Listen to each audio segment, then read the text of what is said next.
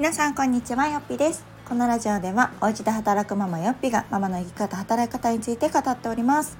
えー、今回のテーマはですね時短勤務いつまでですか？についてお話をしようかなと思います。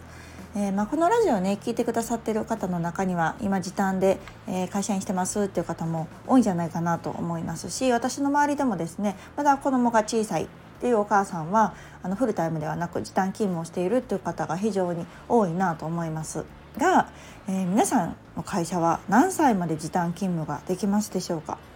で先日ね夫と話をしていた時に夫の会社はですね2歳までなんですね。なので3歳のお誕生日を迎えたらもう時短が使えないっていうようなシステムのようです。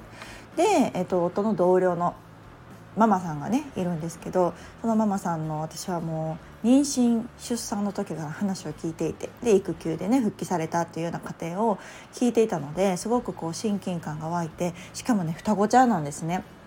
で初めての出産で双子ちゃんでで妊娠中はねもうなんか電車に乗れなくて多分つわりとかもひどかったんだと思うんですけど結構その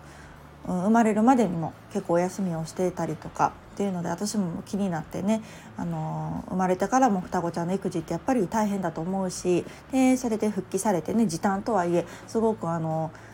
体調不良も2倍だったりとかするし、ね、大変さも2倍だったりするのであなんか陰ながら会ったこともない方なんだけどなんかあすごく頑張ってはるなと思いながら話を聞いていたんですね。でその方がいよいよその息子ちゃんたちが3歳になったんですこの間。なったのでフルタイムに戻るらしいっていうのを夫に聞いて「え大丈夫な?」みたいな。もう全然他人ですよ私は。めっちゃ他人ですけど本当なんか勝手にねなんか心配になって言っても2歳3歳って大変じゃないですか。でうちも下の子が2歳ですけどやっぱり2歳とか3歳の時ってそのイヤイヤもあったりするしなんかこうしかもかける2でしょ？2人いたりとかするときっと私たちが想像する以上に大変だと思うのにそれでフルタイムに戻って大丈夫なっていうと、まあ、別にそのご本人はね戻りたいわけじゃないんですよフルタイムを希望してるわけじゃないんだけどできれば時短を続けたいけど会社の制度的にやっぱりそれができないとのことでもう辞めるかフルタイムに戻るしかないみたいな。あとも雇用形態を変えたりもできるのかな正社員からパートとか。分かんないけどでもなんか結構専門職なのでなんかもったいないっていうところもあるんですよね。せっかくねこれまでずっと正社員でやってきたから。なんかまあ言ったらそのためだけに。っていうのもなんかもったいないとかっていうのもあってまあ仕方なくフルタイムに戻るそうですがなんかなーって私は思ってしまって。なんかそのやっぱり家庭ごとに事情がいろいろあるじゃないですか、まあ、今回みたいにその双子ちゃんっていうのもそうだけどもっともっと、3人4人とか育ててるお母さんたちもいらっしゃるかもしれないしうんねもしかしたら子供がなんか不登校だったりとかなんかちょっとこういろいろサポートが必要な子供の場合だってあるわけででもそんなん関係なく子供が3歳になったらフルタイムに戻ってねもう時短は使えませんよって。なんかななんだかななんて私はすごく感じてしまいました。なんかできればその選択はこちらにあってほしいというか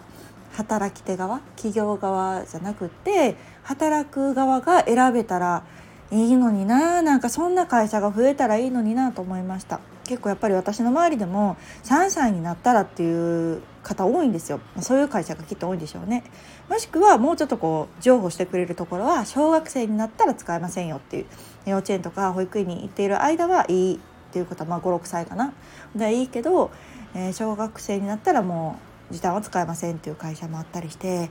えー、みたいな。小学生になってからの方が大変じゃないかみたいなねことも思うわけですけれどもなかなかそういう会社の制度的には子どもの年齢で区切ってしまうっていうところがなんか多いなと思います。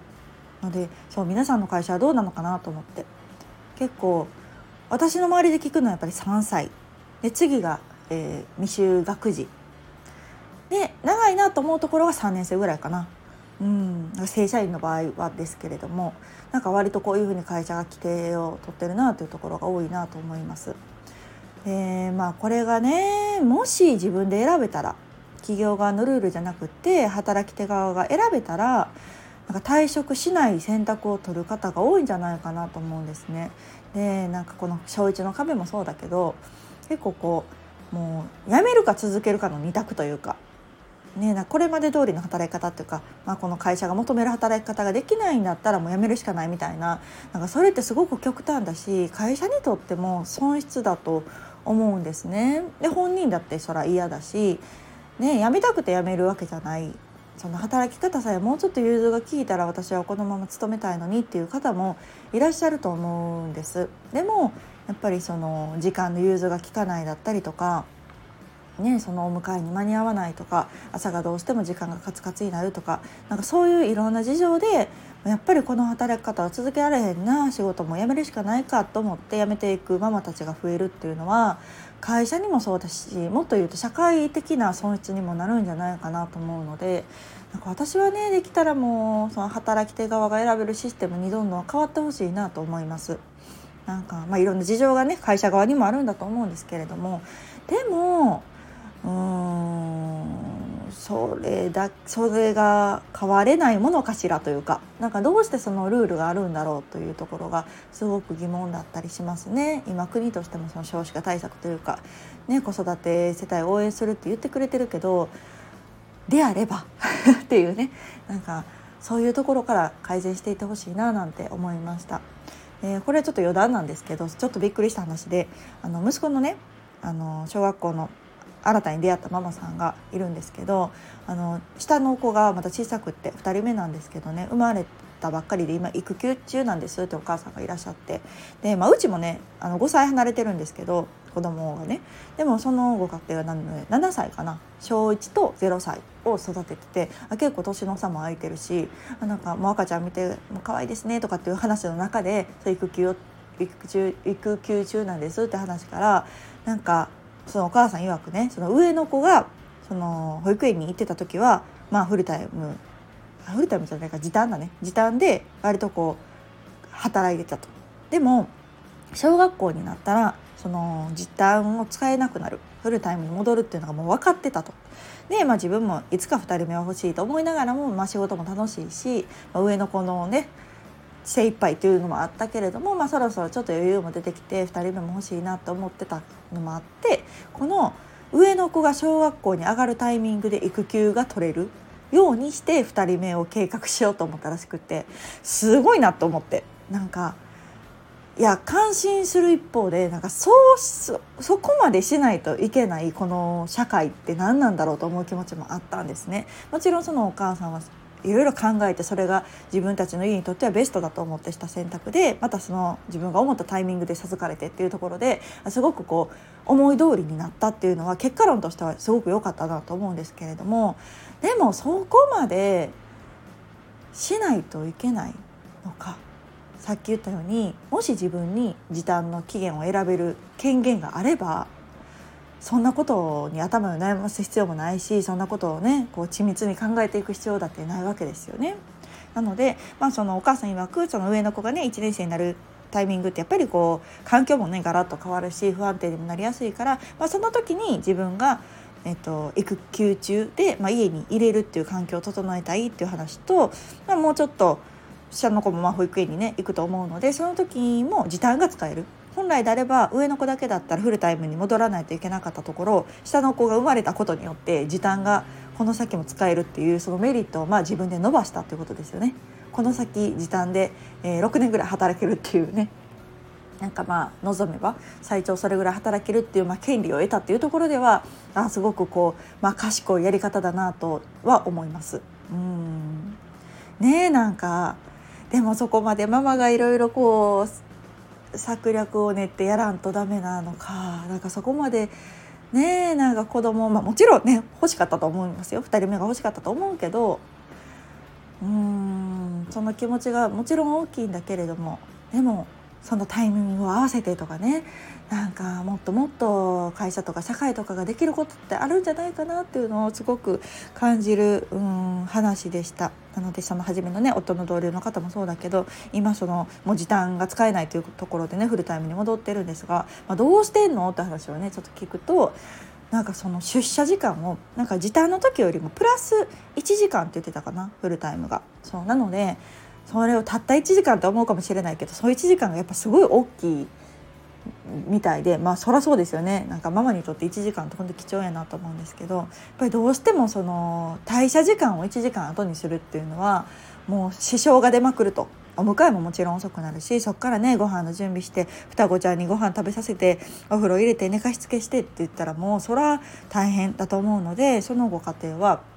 えっとね、出社時間を1時間早めたって言ってましたね。そうなのでいわゆるそのみんなが出勤するよりも1時間早くまあなんかそんなことができるんやっていうのも新たな発見でなんかこういろいろ会社と相談してそこはなんか融通を聞いてもらえたみたいなんですけど1時間早く出社して退社は今まで通りの時間で帰るっていうシステムを取ってるみたいです。なので朝はなんか遅れなくなったのかななので旦那さんがそこは変わって朝は旦那さんが子供たちを送ってでお迎えはその奥さんが行くみたいな形をとってお互いフルタイムでね働いてるそうですがやっぱりめっちゃ大変そうやわっていうのは夫曰くね言っていて、まあ、そらそうやろなと。ねフルタイムで働きながら双子ちゃんを育てっていうのはきっと私たちが想像するよりもハードだろうなと思うしねしかも男の子2人わんぱくらしいんですそうそうなのでなんかこううん、もっともっとね適度に働いたりとかなんか本当子育てと仕事の両立ってなんかもうちょっと緩く適度にできるシステムっていうのを会社の方でねなんか融通が利くようになったらいいなっていうちょっとモヤモヤを抱えながら今日はこんな放送をさせていただきました、えー、会社勤めされてる方時短勤務で今お勤めされてる方とか、まあ、フルタイムにね戻った方もいらっしゃるかもしれないけど皆さんの会社は何歳まで適用なのでしょうか。まあね長ければ長い方がいいってもんじゃないかもしれないですけれどももちろんお給料も下がるのでねそれが自分たちの家庭にとってはやっぱり経済的なこともあってフルタイムに戻すっていうね選択を取る方ももちろんいらっしゃるのでそれはそれで全然ありだろうなと思うんですけれどもやっぱり選択権を得る。うん、働く側が選択権を得るっていうのが一番のポイントかななんて思ったのでなんかこの声がどっかに届いたらいいなと思いながらお話をさせていただきました。ではまた次回の放送をお楽しみに。さよなら。